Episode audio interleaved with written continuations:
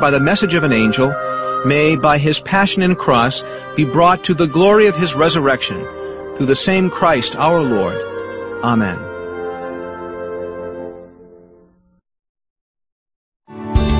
Thanks for listening to KATH 910 AM Frisco, Dallas, Fort Worth. Catholic radio for your soul on the Guadalupe Radio Network in North Texas. Heard also at grnonline.com and on your smartphone.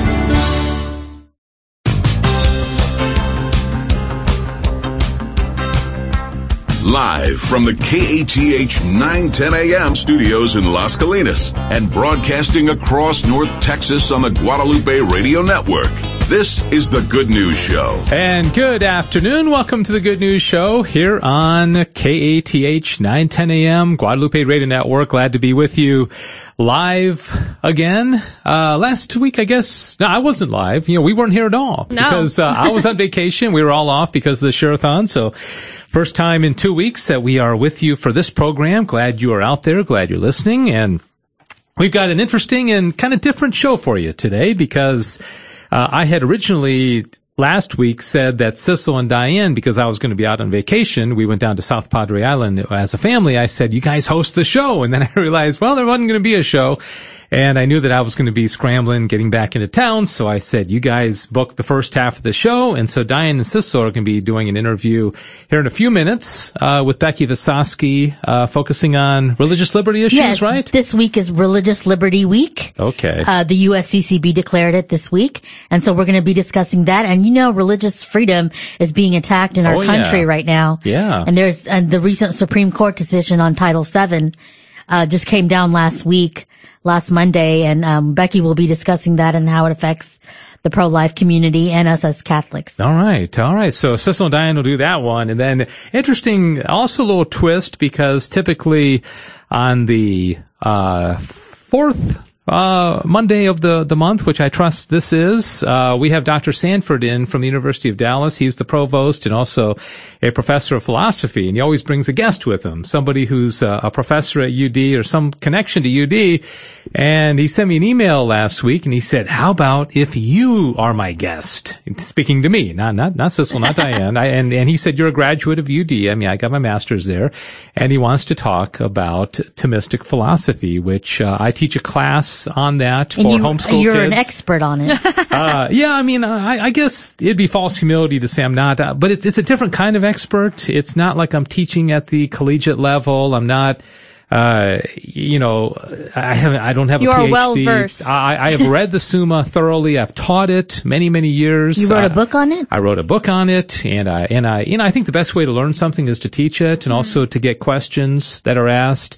And you know, Dr. Sanford is a true uh, academic, you know, PhD philosopher, and I and I don't put myself in that category. Uh, but I am a guy who um, has read and studied and taught the Summa extensively for like the last 10 years, and I feel like I have a pretty, you know, good knowledge of it. But it'll be an interesting conversation. So Dr. Definitely. Sanford will be leading that interview. It's going to be, it's hard when you're so used to interviewing people to be interviewed. No, you- don't you- turn the tables, Dave. I won't say like, why did you ask me that question? You know, or something like that. But like the question I really want to answer. and I know we've only got a few minutes here before we get Becky on, but we want to talk uh, as a group, the three of us, about the summer speaker series event Woo. Yes. because tickets went on sale for the first time week one week ago today, right? did. It's so exciting. And Yeah. people are starting to go online and purchase the tickets. Yeah. Yeah. But we have room for a lot more. Yeah, we do. So here's the here's the deal. The the event is on, as you've heard in all the spots, and uh, Cecil and uh, Sam uh, Kavana, our our intern, did this really cool spot, which we're going to play here in a second, which I think is really clever. And as you'll hear in the spot, we have two options. You can either come out to the Frontiers of Flight Museum one month from tomorrow, July 23rd. Thursday evening and see and be with our keynote speaker, Monsignor Charles Pope, uh, as he talk, ab- talks about a summons to courage. I like that. That's such a great title. A summons to courage because we all are, whether you like it or not, you're gonna be, we're gonna face an opportunity to be courageous. I don't think it's an option anymore. Uh, you either stay silent and you try to be nice and keep everybody happy and uh, I don't think I want to ruffle any feathers. Uh, it, it, it's coming to you. I mean, it's not it's not an option any longer. We have to be courageous. Uh, I thought Joe McLean had an outstanding show this morning. We talked about some uncomfortable topics, and so uh, Monsignor Charles Pope is a priest in the Archdiocese of D.C. And he's not the kind of guy that skirts the the hard topics, and and he's right there in the the really the the capital of the free world in Washington D.C. And and so I'm really excited that he's coming. And so there's two options. You can either come out to the um, to the to be with us, and if you do that, you'll be there in person at the Frontiers of Flight Museum. We're gonna have food. Uh, DeVivo Brothers is going to bring their big fire truck. I'm so excited about This that. is something different, bringing out the fire truck for a, Definitely. a live cooked pizza. It's Yeah. delicious, I bet. Yeah, Oh John gosh. DeVivo says that they can heat up their fire truck oven. It's a fire truck that's been basically converted into a like a little mobile restaurant. Uh, 800 degrees, Oh my and they they can cook pizzas in two minutes. That's awesome. You know, I know when, normally when we put a pizza in the oven, it takes about 15, 16 Yeah. minutes to cook. Yeah. In two minutes, he can cook multiple pizzas. So he's just going to be delivering the pizzas, and we're going to have uh, compl- you know, wine there. We're going to have uh, lemonade and tea and you know non-alcoholic beverages like that, And dessert too. and dessert. Yes, oh, most have important. chocolate chip cookies. And then you might be thinking, ah, I don't know, I don't think I want to. You know, going, by the way, those tickets are fifty dollars. If you want to come out, all you can eat pizza from the fire truck. Hook, hooks and ladder, is that what it's called? it's a hook and ladder company, yeah. yeah, Okay, that's hook and their little- ladder. And uh, if you want to come out, we have 300 tickets. Mm. Okay, now here's something that uh, Cecil, you and I may not uh, realize um, or thought about. Our sponsors get tickets. Okay, if you if you're a five thousand Oh, dollars yeah. sponsor, and we have several of those, they get eight tickets. If you're twenty five hundred, you get six tickets. If you're a thousand, you get four tickets. We have a lot of sponsors, and so a lot of tickets are already spoken for. Uh, I would say probably in the category of about a hundred. Wow. Okay, we've sold about 15 tickets uh, just in this last week. Okay, with you know relatively low promotion. Uh, there aren't that many tickets left. Right. You know, uh, I'd say under 200 tickets remain. Wow. Okay, that that's just my guess. I don't have the exact number. I will tomorrow because we have a committee meeting. So this is all to say that if you want to come to the event and you want to be there in person with us, we might have to have face masks. We'll just abide by whatever you know rules and laws that they're imposing. Uh, get to grnonline.com and buy your tickets because I, I really do believe this will sell out because we can only have 50% capacity and that's 300 people and they're going to go fast. And so please buy your tickets quickly and don't wait because there might only be the streaming option, which we'll talk about now, is that because of the circumstances, we're also going to uh, do a live stream. Yeah. And kinda cool. Yeah, it's kind of cool where you're thinking, well, what if I do the live stream? That means I don't get pizza? I know. It's not so sad. if only we had thought that one through. I know, I know. Oh What's the oh solution? so this was actually, I, I will give credit to Toya Hall, our, our VP. She's the one that thought of this, and she said, "Well, how about if we deliver pizzas to everybody who does?" And the, now I say deliver; it's not guaranteed delivery. All we're saying is we're going to give you a pizza, okay? And it's going to be from E Fratelli's, and we're, you're going to get a coupon for a pizza, a large, well, however many toppings pizza you want, and then you have to work out be it to be delivered or you go pick it up. There's like 17, 18, um, Yeah. uh, Around the Metroplex. yeah, around the Metroplex. So depending on where you live, you might get it delivered. You have to, you know, pay the tip on your own. Uh, so we're going to give you a coupon for a, a, I say free, it's not really free because you're paying $35 for the stream. Mm-hmm. Okay. So you got to pay $35 to get the stream and then you get a pizza. Okay. From That's nice. Yeah. For those who can't make it out to Yeah. the event. And so it's really, it's kind of every, everybody, if you're like, hey, I'm ready to get out there, I'm, you know, I'm, I'm, I'm over this COVID thing, I, I just want to be in person, I want to be able to say hi to people and, uh, be with Monsignor Pope, come on out. If you're in the other camp and you're like, eh, I'm not quite ready yet, I'm, I'm still a little nervous about the COVID thing, well, stay at home and watch it on, on your screen, on your TV, on your computer. You're going to get a pizza to, to be delivered or, uh, or what have you. Uh, so it, one size fits all uh, for this event, but uh, I, I I think it's unlimited stream. If, you know, if you want to order the stream, you're going to probably have to do it at least about five days because we got to get the coupon to Yeah. you. Uh, but if you're going to buy your tickets and be there, I highly recommend that you go and get your tickets today because I'm almost certain it's going to sell out. Would you agree? I think so. I Yeah. think so. Yeah, I think people are ready to get out there. And Yeah. Yeah. And last thing I'll say, we have a sponsor, Homeschool Connections. I talked about my conversation with Dr. Sanford about uh, the Thomistic philosophy and the Summa. I teach uh, a class for homeschool kids. A lot more people are doing homeschooling or schooling at home these days. And if you want uh, me to teach your high school or middle school student the entire Summa over two semesters, uh, sign up for Homeschool Connections, uh, an introduction to the Summa Theologia. It's a really good class. Uh, I'm very proud of uh, of uh, how I teach it and the response that I get from the kids, mature middle school or high school students. Uh, and it's home homeschool connections online.com. I think that's the website. I'll verify that. I should know that.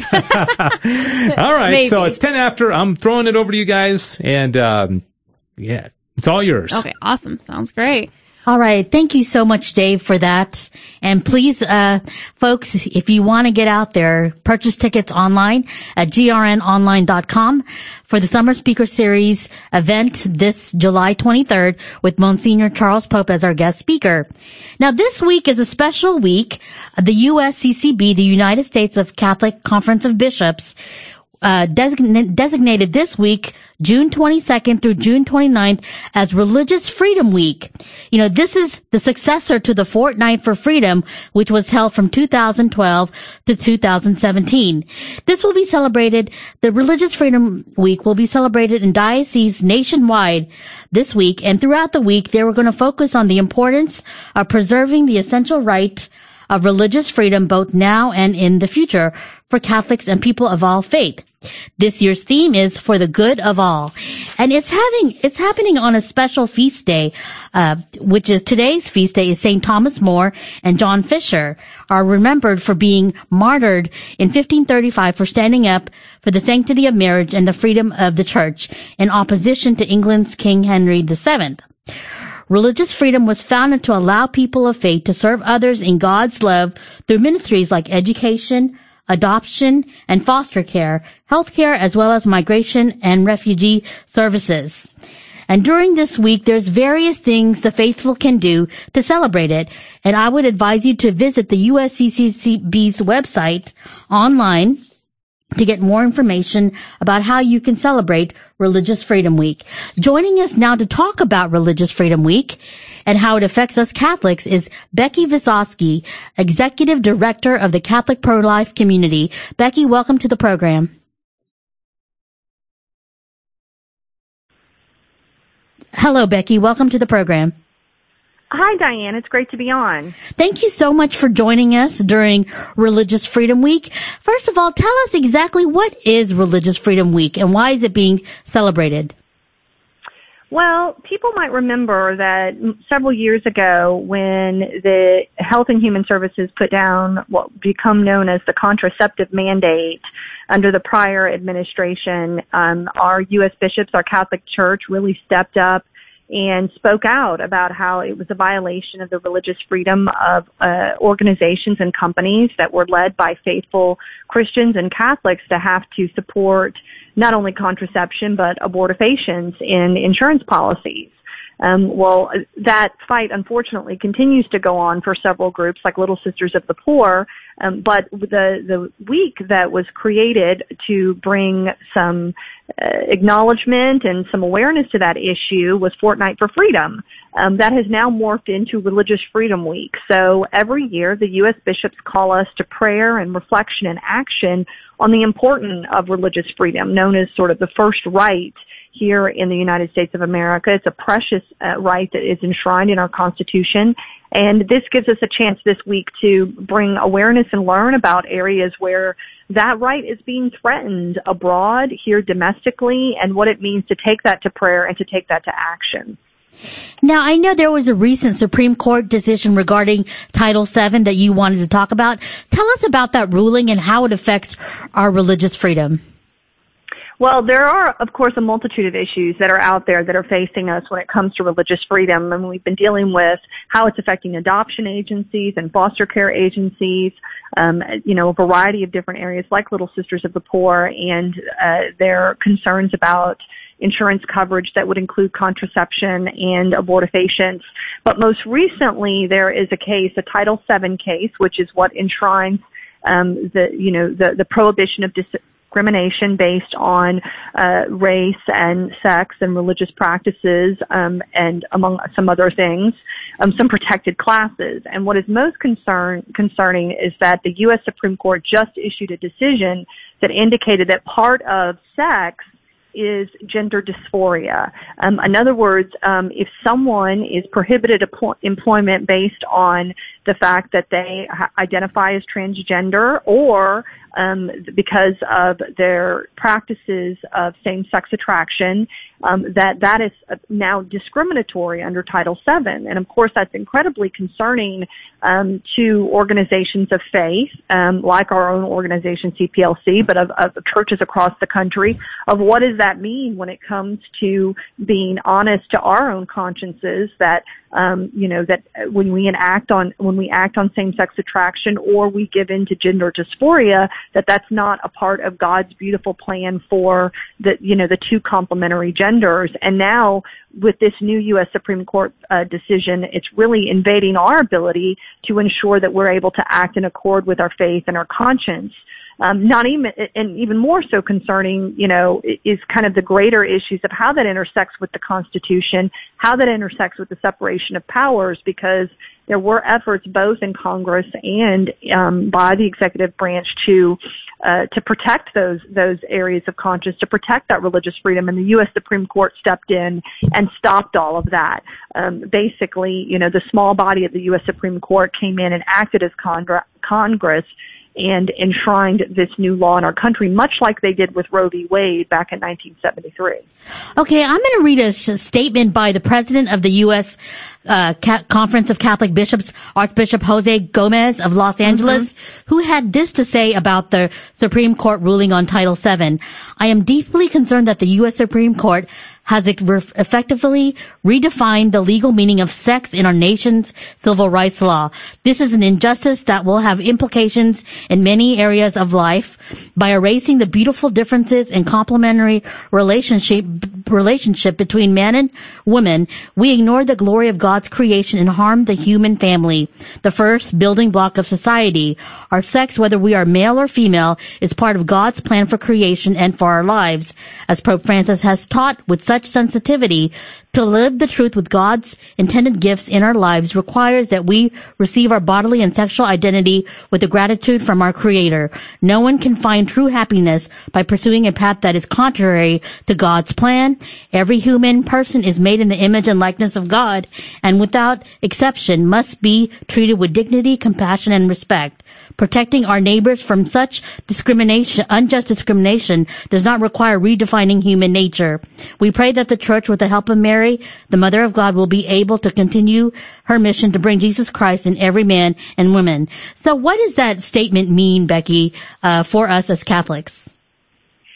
Well, I think what the U.S. bishops are trying to communicate and really reflected beautifully is that God created us as uniquely female, uniquely male, and that is such an integral part of both our religion and natural law of, of the foundation of society, of coming together as family, as coming together um, you know, as woman and man and then mother and father and perpetuating our society and our values through the family that is so foundational to who we are that the more we chip away at that, the more we chip away at the definition of marriage, the more we chip away at the, at the definition of what it means to be female and male, we're literally undermining the entire foundation of society. But what I think is important to point out about Religious Freedom Week is while all of these things are important, um, while it's incredibly important to stand by what we believe in, to stand by our conscience, it's not just a point of disagreement for the Catholic Church. The Catholic Church is out there doing great social services in hospitals, in adoption agencies, in foster care agencies, um, in schools. I mean, the Catholic Church is, you know, basically the largest charitable organization in the world and has contributed immensely to the good of our community. And when the government steps in and insists that its view, or the view of just nine people in the Supreme Court, that their view of gender ideology is so important that it has to up, upend religious, um, religious freedom, it then upends all of those social services because it puts an obstacle in the way of the Catholic Church of doing good. And that, that's, uh, the, the whole theme of Religious Freedom, you know, Week, of good for all, that we want to have the freedom to serve, the freedom to be there for the most, most vulnerable. We're not trying to insist or impose our views on others. We're simply saying, can we have the freedom to stand by our own views so that we can go out into the public square and serve others? We don't serve because others are Catholic, but rather because we are Catholic. Our Catholicism is what calls us to service, but it also calls us to believe in, believe in the truth of creation as God intended. Those two things go hand in hand. So if the government comes in and steps on one, it creates an obstacle to the second. And both are critical parts of a healthy functioning society. Yes, in Catholic teaching, the Second Vatican, Vatican, Council declared in Dignitatis Humanae, number two, that the human person has a right to religious freedom.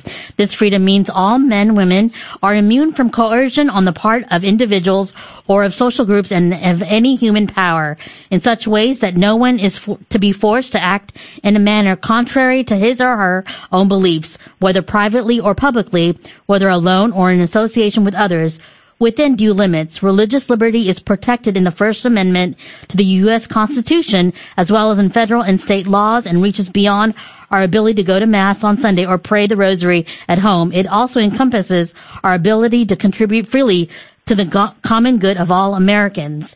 Now, Becky, how is the Catholic pro-life community observing Religious Freedom Week?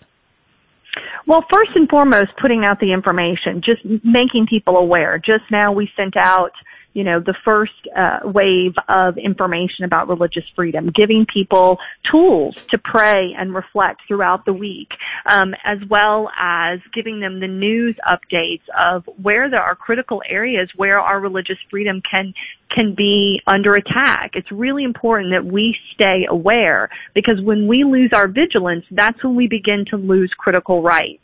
It's so important because if we step back and we don't pay attention, we're going to turn around and we're going to be living in a very different country where, as you put it, it's not simply about going to church on Sunday. Um, it's also about living out your faith. But even now, in the state of health emergency, going to church on Sunday has become at risk. We're looking at efforts in our country to basically undermine some of the religious exceptions that are in place so people can gather for their faith.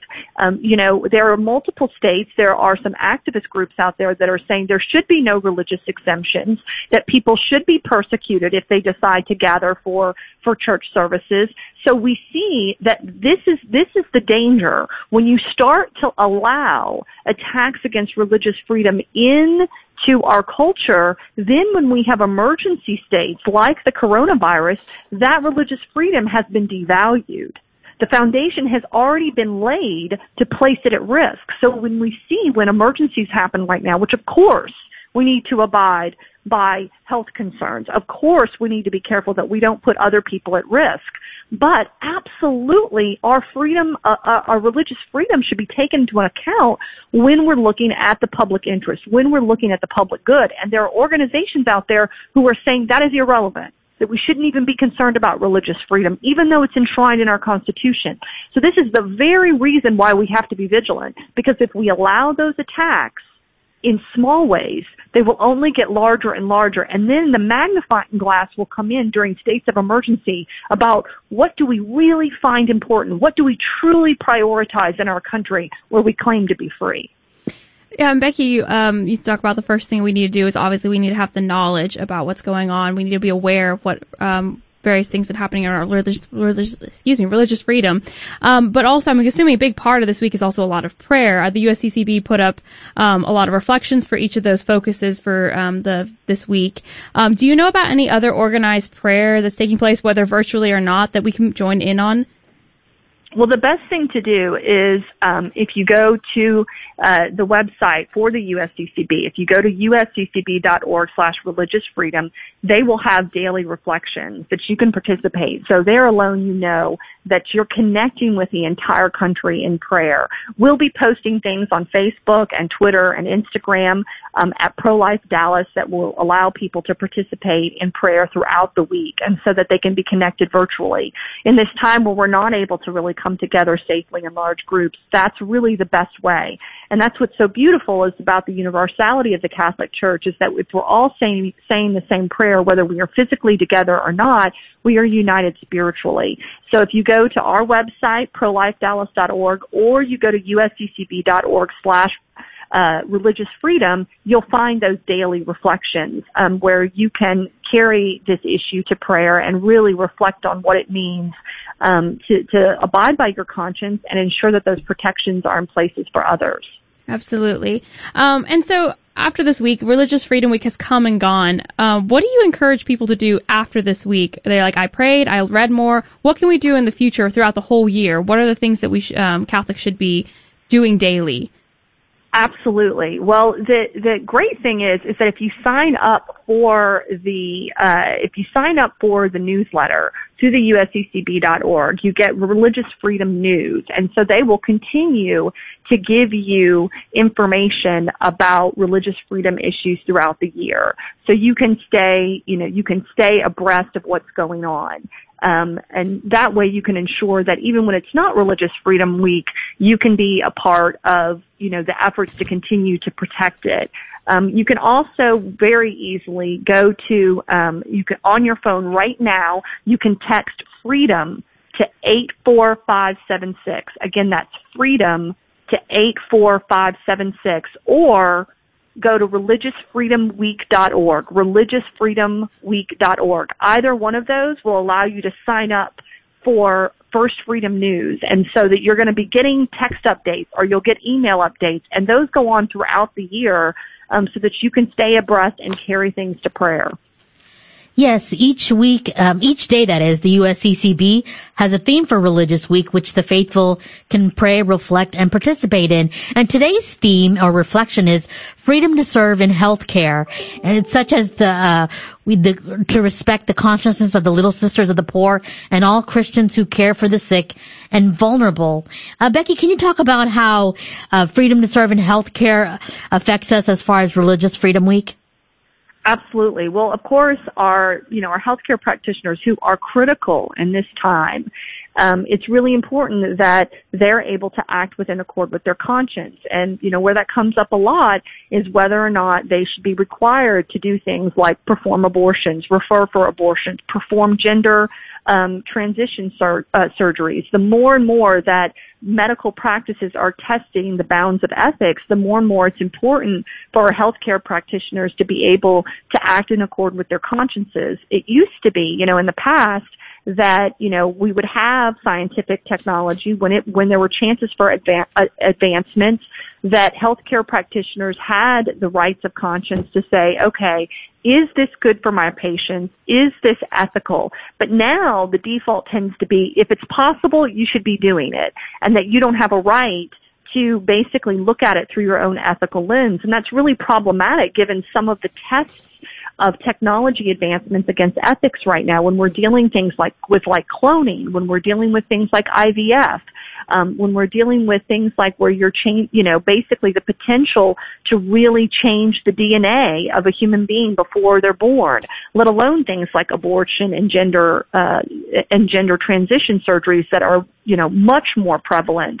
Um, we really faced this, for example, during the health emergency, where we had abortion facilities that wanted to stay open, that insisted on the fact that abortions had to continue while everyone else was focused on saving lives. We know what the motivations are there. We know the profit motivations and a healthcare provider should be able to step back and say, I don't want to be a part of that. I don't want to be a, part of death for money. But right now, there is a really strong lobby to push against that where they're saying every nurse, every doctor has to be willing to, if not refer, but possibly perform abortions. And so that's why it's so critically, critically important to enshrine conscious protections for our healthcare workers or we're going to lose good, solid, wise, intelligent, and gifted practitioners. We're going to end up undermining the entire healthcare practice if we start limiting the ability of these providers to act with their own conscience. Yes, thank you for that. And other themes for this week are respect for houses of worship. Um, you know, we pray that all people of all faiths who would be free to worship without fear of attacks and harassment. And other uh, themes include religious minorities in China, adoption and foster care, and border wall dispute in the Diocese of Brownsville, Catholic schools, Central African Republic, and civilize it. Becky, closing thoughts? Only closing thought is just I encourage people to get out there and become aware. Visit prolifedallas.org this week. It'll be on our homepage. Go to usccb.org. They will have information. Like I said, you can text freedom, um, and all of that information will allow you to become more informed so that you can be a part of the solution. Because really it's on us. If we sit back and we don't take the actions we need to take, um, to ensure that our rights are protected, then it's on us. If something, uh, if we continue to see, you know, the chipping away at this most basic right, if folks text freedom to 84576, visit prolifedallas.org or religiousfreedomweek.org. Any of that will allow them to get the most up-to-date information, the, the daily prayers and reflection, so we can all be a part of the solution to ensure that our most basic, our first right of religious freedom is protected in our country. Becky, thank you so much for joining us on the program today. Thanks for having me. All right. We'll be right back after a few minutes. Yeah, just, uh, yeah, thank you so much, Becky. I just wanted to say one thing. I meant to do this at the beginning. Great job, Diane, by the way, and Cecil. Uh, great interview. Very informative. Very important topic, too. You picked a great one.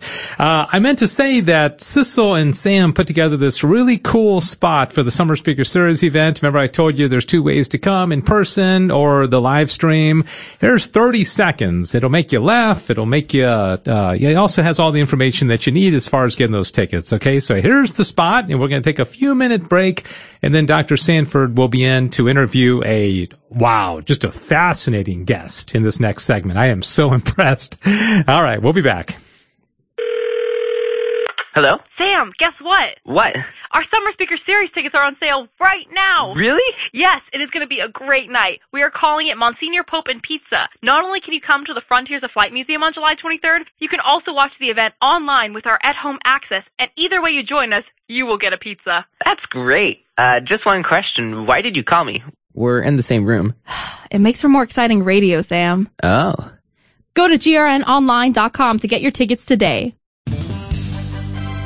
Sacred Heart Books and Gifts is once more open to the public. For your safety and convenience, they will still offer to-go orders by phone or email for mailing and curbside pickup. Further developments, updates, and virtual shopping merchandise photos can be found at their website, sacredheartdallas.com, or give them a call at 972-250-2100. Sacred Heart is a longtime sponsor of KATH 910 AM. The Guadalupe Radio Network welcomes the family practice of Doctors Rufino Pereira and Basilico as a new sponsor. Doctors Rufino Pereira and Basilico practice according to the teachings of the Catholic faith and see patients Monday through Saturday from 9 a.m. till 4.30 p.m. They're located in North Dallas on Preston Road between the George Bush Turnpike and Frankford Road. Both doctors are bilingual, Spanish and English. They specialize treating the whole family in all areas of medicine and invite you to call 972-267-6653. 972-267-6653. This is David Cedeno, editor of the Texas Catholic. Even during the social distancing, we're working hard to keep you connected to your Catholic community with uplifting stories of faith, hope, and charity from around our diocese, and in Spanish too. The print edition is now coming to subscribers weekly rather than bi-weekly in order to bring you more. And of course, you can also find us at texascatholic.com and our Facebook, Twitter, and Instagram accounts. The Texas Catholic, working hard for you to keep you connected to Him. Are you wondering what to do with the house and need to talk with someone who can explain your options? My name is Jake, and as real estate investors, my brother Gerald and I are working to resolve real estate issues in your local area. We're proud sponsors of this great radio station, so if you're looking for an offer or simply like to explore your different choices, then our number to call is 682-317-9330, or you can simply visit us at 911myhouse.com. The KATH 910 AM 2020 Summer Speaker Series event is on Thursday, July 23rd with guest speaker Monsignor Charles Pope. You got to pray or you're going to fall into temptation, says the Lord. What is temptation? It's the work of the devil to drag you to hell. Stay awake and be watchful. I really care about your soul. Talk to me. Come to me. Don't give up on me. Stay in this deep prayerful communion with me. I want it to continue to grow because this relationship is a saving relationship. Tickets are on sale now at grnonline.com. Gosh, that's bad timing. Hi, welcome back. Uh, Cecil's laughing at me. Don't do that, Cecil. Uh, all right, this is uh, the uh, Good News Show here on KATH 910 a.m. I was so ready, you know. I just here I am, and then all of a sudden Cecil points at me. I'm on the air, and I get something in my throat. But anyways, we're back, and we like once a month to do what we call the UD segment uh, of the Good News Show. And uh, Dr. Jonathan Sanford, who is the provost and professor of philosophy at the University of Dallas, comes in, and he always brings somebody that has some connection to the university with with him. And uh, I mentioned earlier who his guest is today, but I'm going to let him formally. Uh, I, I, don't see a guest anywhere, uh, but uh, he he has a guest in mind. So good to see you. Thanks for coming in. Good to see you, Dave. It's it's really a pleasure to be here once again. And you know, I I was as I was thinking a couple of weeks ago about how to how to frame this particular conversation, um, I I had Aquinas on my mind. I just finished teaching a course on Aquinas in the spring, and um, I also had on my mind the fact that that a certain someone with a, a with a certain place here at um, the the radio station has has made a, a, lifelong affair of the study of Aquinas, and and um, and that someone is you, are a, a, graduate of the University of Dallas. Yeah. You received your master's degree, in, in what year was it, Dave? It was, uh, gosh, um, gosh, that's so funny. Uh, 2013. 2013. Yeah, so it's about seven years ago. Right. So we, we had Dr. Glicksman on last time, and and uh, Dr. Glicksman mentioned that he he um, had been on your, I think your oral, your oral, oral panel, exam yes. uh, panel, and and uh, uh, you made it through with flying colors. So, I made it through. Let's just yeah. say that. but but you know I I I um, um, I think one of the, the real fruits of the education that we provide um, is to see our alumni in the way in which they are taking what they have learned from the university and um, sharing it with others mm-hmm. and trying to transform the world and promote the the uh, the culture of life and love that we're all called to support. So I, I want to interview you, Dave, and, and just ask you a few questions, and then I thought our, our discussion could really focus on um, the the importance of Thomism, not just for the formation of Mm-hmm. an individual thinking about how to think well about nature or God or what have you, but the importance of Thomism for our own day and age, the importance of, importance of Thomism for um, cultural renewal Mm-hmm. and and um, many other things besides. So both you and I share a, a, love of Aquinas, and I think we'll have some interesting things to explore there. But first, what what drew you to the study of Aquinas? When when did that when did that begin for you? Well, what happened is working in Catholic radio. I've I've worked in Catholic radio now for uh, since 2000 gosh, four, 2005. So it's been, you know, good, what, 15, uh, 16 years or so. And I was so interested in all things Catholic mm-hmm. and listening to Catholic radio all the time uh, and getting the, the, the degree. And uh, my degree at UD took a long time because I first started with the Institute for Pastoral Studies, mm-hmm. uh, and then uh, it, it, literally took me about 10 years to finish. And then I entered into the regular master's program. So I'm kind of doing this side by side. I'm taking classes. I'm working in Catholic radio.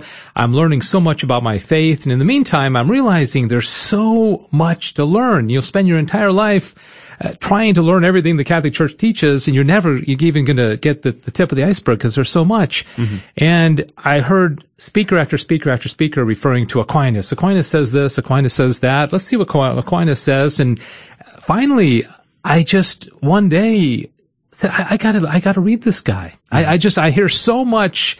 And you know, this is you know seven, eight hundred years old, and he's still kind of the gold standard of the Catholic Church, and people mm-hmm. are referring to him constantly. And so I, it was almost like an inspiration of the Holy Spirit. Um, I went over to Sacred Heart Bookstore in Dallas, mm-hmm. and uh, Janet Petrucci was manager there, and I, I said I want to buy the Summa. Um, I'm just, I, I'm going to read the whole Summa. I'm going to mm-hmm. pick it up and I'm going to start reading it. And, and she said that she was waiting for the movie to come out because she, and, uh, and I did. I went home and I started reading it. And the first article, I was just totally hooked. Maybe you can, we can talk about the, what the first article's about. Mm-hmm. And I, I didn't, I never put it down. I, I just every night staying up until one or two o'clock in the morning, and my wife saying, "Well, you go to bed. Come on, turn the light off." And and mm-hmm. I, I just, I, just couldn't put it down. And mm-hmm. and and I and I wanted to go to the primary text first, rather yeah. than what did Dr. Kreeft say about him or this and that. I just, for either out of arrogance or stupidity or hubris or whatever, I just wanted to read Thomas first before I read what everybody thought about Thomas. And so I just, I, I just took me about nine months and mm-hmm. I finished it. And then the very next day I started it again. Wow. And it took me about, um, a year the second time, uh, reading through it, highlighting and notes. And, you know, you can see my Summa. It's, it's all torn up and, you know, missing pages and uh, but but that, that's that's so a beautiful I, thing. Yeah, I never. It, mean, it yeah. you love the text. And, yeah, and, and, I really did love it, and I and yeah. and I, I and I also thought I, I'm not a towering intellect. I don't have a PhD. Uh, I've only taken one true philosophy class because my degree was not in philosophy. My degree was in theology. And uh, mm-hmm. uh, Dr. Bruce Marshall from SMU came over and was teaching a class on Thomas while I was getting my degree. Mm-hmm. And I took that class. And of course, that only increased my desire to learn him. And so that, yeah. that's, that's the backstory. That's great. Well, Dr. Marshall's fantastic. And, mm-hmm. and let me just say, I, I, it's neither pride nor, nor hubris nor ignorance that would lead one to go to the primary text. In yeah. fact, that, that's at the heart of what we are promoting at the University of Dallas, right? These, these texts are made for everyone. The education yeah. that we provide, it's, it's not simply for the elite. It's for yeah. those who are willing to throw themselves into the study of primary sources, to think with the great minds.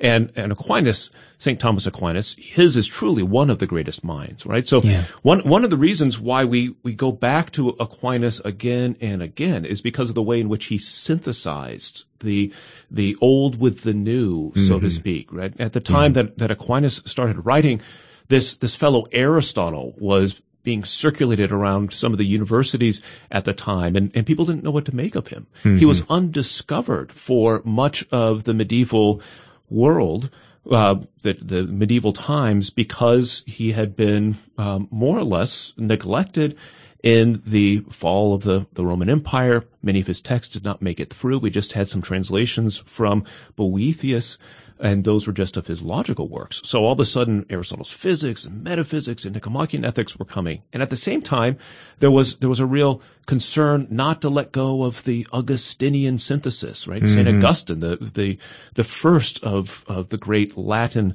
doctors of the church, who had done so much to set the early stage, right? So Aquinas brings those two together and sets the the framework for for the future.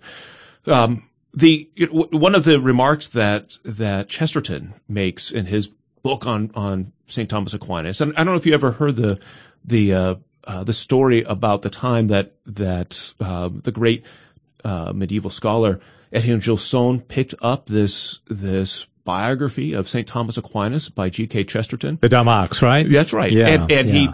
he he he he uh, had just finished reading it. One of his his colleagues walked into the room and he chucked the book across the room.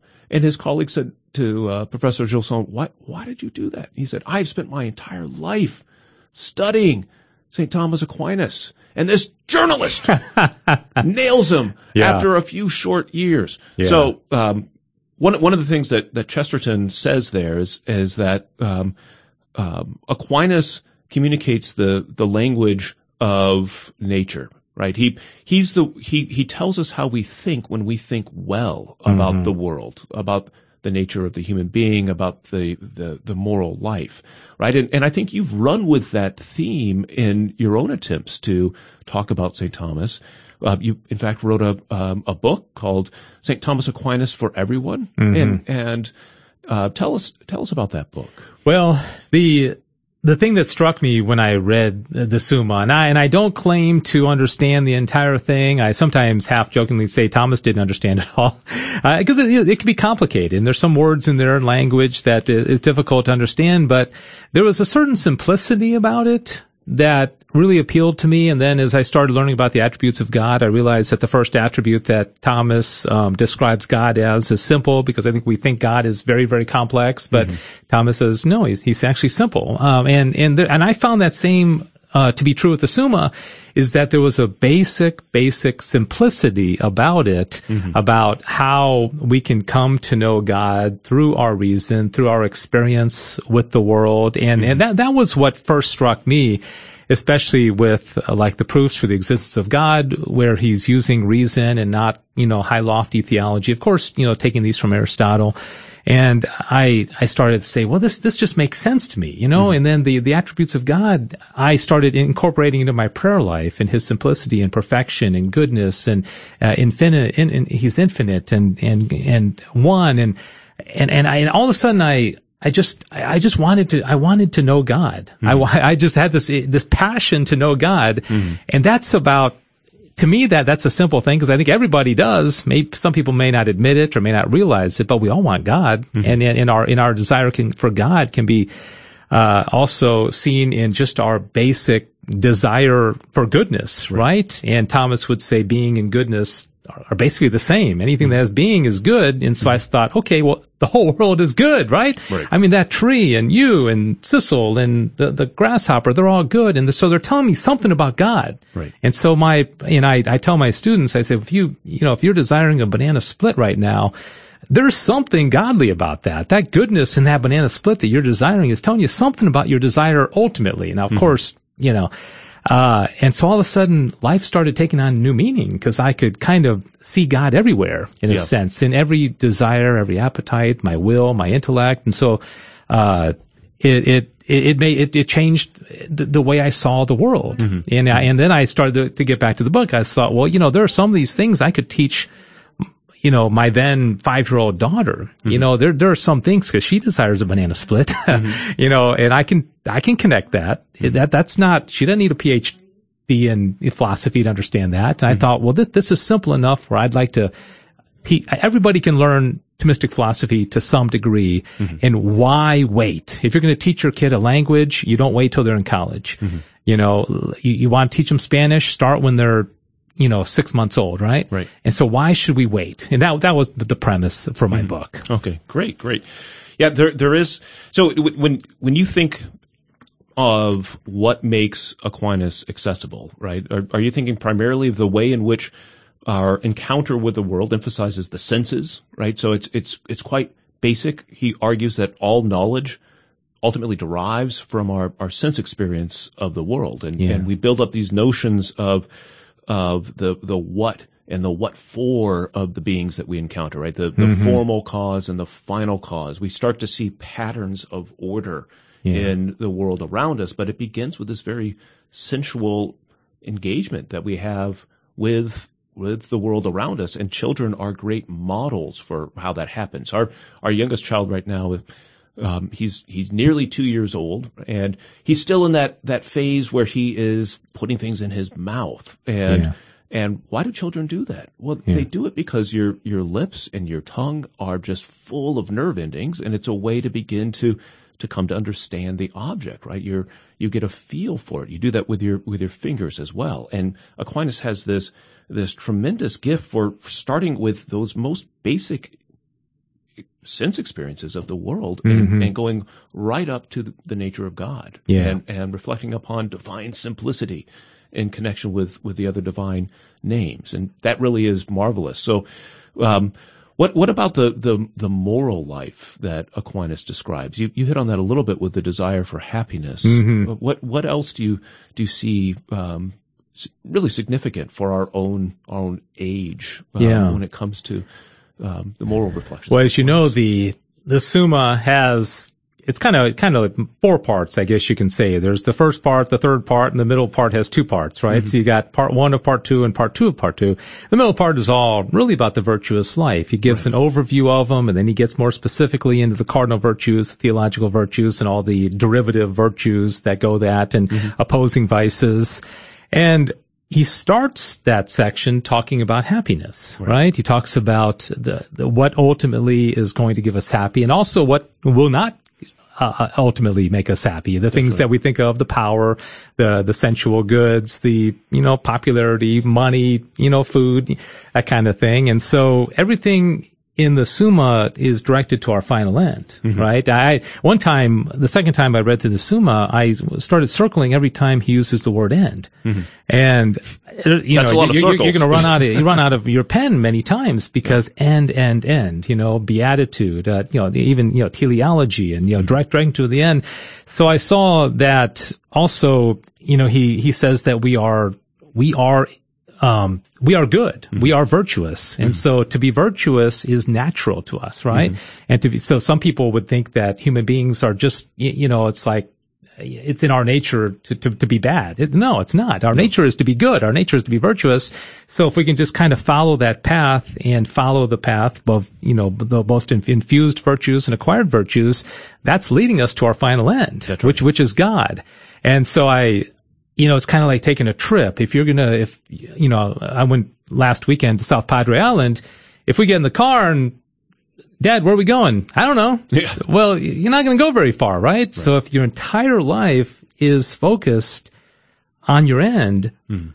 that's that's the virtuous life, right? And so yeah. you have to you have to practice the virtues, learn the virtues, acquire those which can be acquired, and mm-hmm. then you know uh, be able to receive the, the well the uh, at least don't put any blocks to the ones that are infused, right? That's right. That's yeah. right.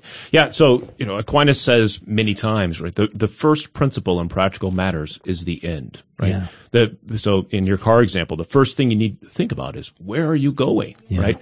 Then you, then you're actually going someplace.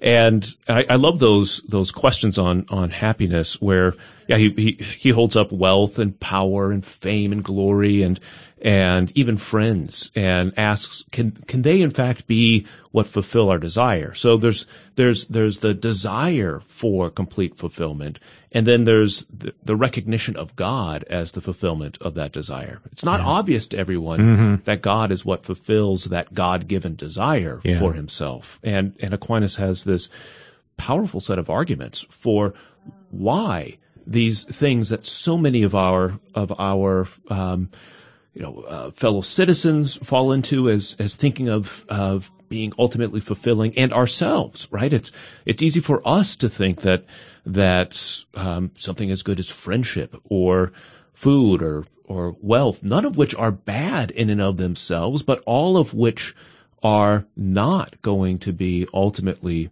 satisfying. Yeah. It's, it's only that friendship with, with God himself who, Aquinas says in, in the second part of the second part of the Summa, um, he says that's, that's what charity is. Charity is God's friendship for us so that we can have friendship with Him. Mm-hmm. So, what, one of the things that, that I like about those, those middle two parts of the Summa is you've got a, a reflection upon, um, happiness, the structure of the moral acts, the virtues, um, the passions and and categorization of the virtues, but it's it's from a kind of natural perspective, right? These are these are truths that are available to everyone. And then in the second part of the second part, he focuses on faith, hope, and charity. Those three, as you pointed out, those three infused virtues, mm-hmm. and that transforms the the examination of the acquired virtues, those those virtues of of character and of intellect. So when Aquinas goes back in the second part of the second part of the Summa to to re-examine the the cardinal virtues, for instance, it's it's a it's a transformed process because now we can presume the theological virtues of faith, hope, and charity, and the the richness of his account is is remarkable. In fact, mm-hmm. I I don't know of a richer account of the virtues than that which you find in those two parts of the Summa Theologiae. So, so thank you for, for directing our minds to that. When, when, when you think about the, the challenges of our, of our day and age, and, and there are many, we, we seem to be hitting a kind of triple whammy right now, mm-hmm. um, in terms of, of, um, some of the, the challenges facing all of us. We've got the, the, the COVID-19, um, challenge. We've got the economic decline, and, and that has certainly affected many people's lives. And, and then we've we've had social unrest for for some weeks here, right? So those are those are some of the big challenges. But behind those challenges are are other challenges that that we we often try to discern and, and make sense of in terms of threats to religious liberty and and um, threats to the dignity of the human person, right? So what what can Aquinas do for us in trying to reclaim our culture for Christ? Mm-hmm. Well, I, I think that's it's a very very important question right now, and I don't think there. I think that the the Thomistic philosophy is so important now because of the way that Thomas frames an argument. And I know you know this, but for the listener's sake, when Thomas asks a question, the very first thing he does is he articulates his opponent's position typically in in many different ways eh, through objections okay? So you know does god exist? Well he's not going to come out right off the bat and say no god doesn't exist. I mean no no god does exist. No he's going to give you the arguments for why god doesn't exist first. That's showing great respect uh, for one's intellectual opponent. Mm-hmm. Then he does the you know the um, the, the proof from some authority, typically Scripture or uh, Aristotle or uh, or somebody, and then he goes into the his his, his the corpus, the basis for his, and then he answers each one of the objections. Mm-hmm. I, I think in the cancel culture that we're living in right now, many people don't want to hear what other people have to think. Mm-hmm. You know, like if if somebody works, and I've used this example, if somebody works in a corporation today, and you know they put in a in an email, even a private email, and I think you know marriage is between a man and a woman, they will often get fired, yeah. and it's not. It's because no, you're not allowed to believe that. Thomas would have never said, no, you're, you can't uh, oppose me. You know, mm-hmm. this is the answer and you have to believe this. And I think the church has been guilty in certain times in its in its history of of you know saying you know this is the truth and you know, uh, but but Thomas had a great desire to mm-hmm. know the, every side of an argument and then come to his conclusion. There's even times he's disagreed with, uh, you know, Augustine. That's right. Uh, not often, but, um, y- you know, but he wants to seek the truth. I don't think we're living in a culture right now where everybody wants to seek the truth. Mm-hmm. We want to seek uh, you know, uh, the, the, what the talking points of our political party mm-hmm. or of our cultural position. I mean, if if we're pro-life, you know, we have to be able to understand why somebody would be pro-abortion. Right. Because you know, we have to re- at least respect them. We can't just say you're wrong. Let's move on. Mm-hmm. And I, I think that's and again, we only have a little bit of time here, but I think that's really why the the way that Thomas thinks is important in our age. I, I, think you nailed it with that. I mean that that is precisely what we're missing: the ability to to listen, to understand, and then take it a, a step farther, as Aquinas consistently does, to articulate mm-hmm. the position of our opponent, to do so yeah. in a respectful manner. If if if we don't relearn how to do that, then we're going to be stuck forever in this protest culture where we yeah. just shut down or cancel the the position of another. So I, yeah. I really do think that's that is the heart of the renewal that we need to strive for, and Aquinas is a wonderful model. Mm-hmm. Well, thank you so much. I enjoyed being interviewed. Well, it was, uh, it, was it was great to turn the tables on, on, on the on the radio host here. So thank you for letting yeah, me do that. I, I appreciate, appreciate it. it. And uh, you'll be back next month, uh, God willing. And again, this is uh, Dr. Jonathan Sanford. Uh, UD, udallas.edu is the website. And uh, as far as we know, classes are going to be in person, oh, yeah. uh, probably with some modifications, and uh, that's all getting worked out. And so visit the website and consider it. It's a great university. And I do appreciate uh, you, you uh, choosing me to be your subject today. Well, and I'm grateful to have you. Thank all you. right. Uh, thanks to Cecil Diane and to Becky Visosky as well. God bless you. Enjoy the rest of your day. Thanks for joining us for the Good News Show here on KATH 910 AM on the Guadalupe Radio Network. Please join us next week at the same time for the next Good News Show.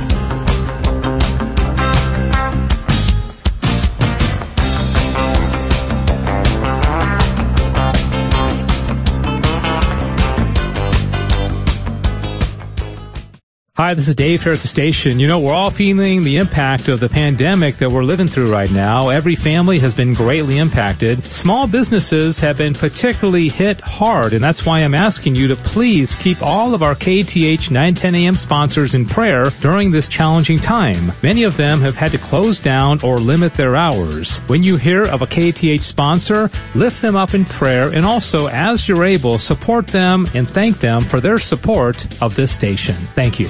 St. Francis Village is located on 250 acres on the shore of Lake Benbrook in southwest Fort Worth. You will love to live your retirement here at this secure Catholic community. If you are 62 and independent, call Mike at 817-292-5786. Walk to daily mass and participate in various activities. You can even feed the deer from your patio. Rates include utilities for cottages starting at under $900. Call Mike at 817-292-5786 to get on the wait list and to begin living at St. Francis Village.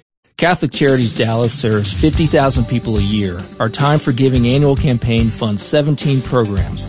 St. Jude Center houses 104 seniors. Our food pantries have fed 24,000 families during the COVID crisis. Our education program prepares children for school. This year we are unable to hold our annual second collection. We are relying upon generous Catholics to give at ccdallas.org to support our mission to serve all those in need. Now is the time for giving. My name is Martha Eberline. My husband Kyle and I are parishioners at Good Shepherd Catholic Community in Colleyville. At Mid-Cities Dental, we provide dental health services to our patients by helping them understand the relationship between healthy teeth and their gums and their overall health. We are proud sponsors of the outstanding programming you hear each day on KATH 910 AM. You can learn more by visiting midcitiesdental.com or by calling us at 817-282-9321. Have a blessed day. KATH 910 AM, Frisco, Dallas, Fort Worth.